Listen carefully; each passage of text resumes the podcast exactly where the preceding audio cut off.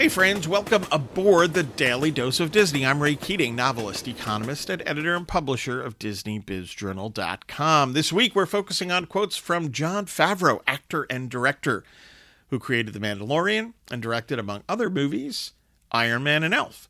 So, what do we have today from Jon Favreau? Quote The ultimate storyteller is Shakespeare who was able to get the groundlings to laugh at his bawdy humor and storylines, but could still be studied by scholars to this day for the complexity of his language, meter, and symbolism. That's the real guy. Close quote.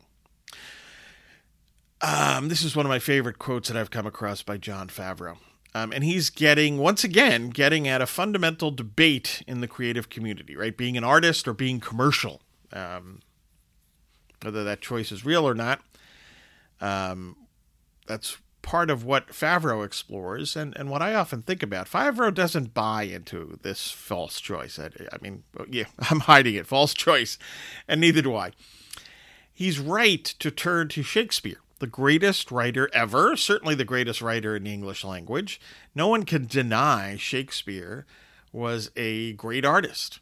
And yet, no one can deny that Shakespeare understood his audience and the need for commercial success. So, for Shakespeare, creating art and understanding his market went hand in hand. Whoa, crazy idea, right? Um, in the end, I think we can learn from William Shakespeare and from Jon Favreau and many, many, many others that the key is um, yeah, understand your audience, but don't sacrifice your artistic integrity.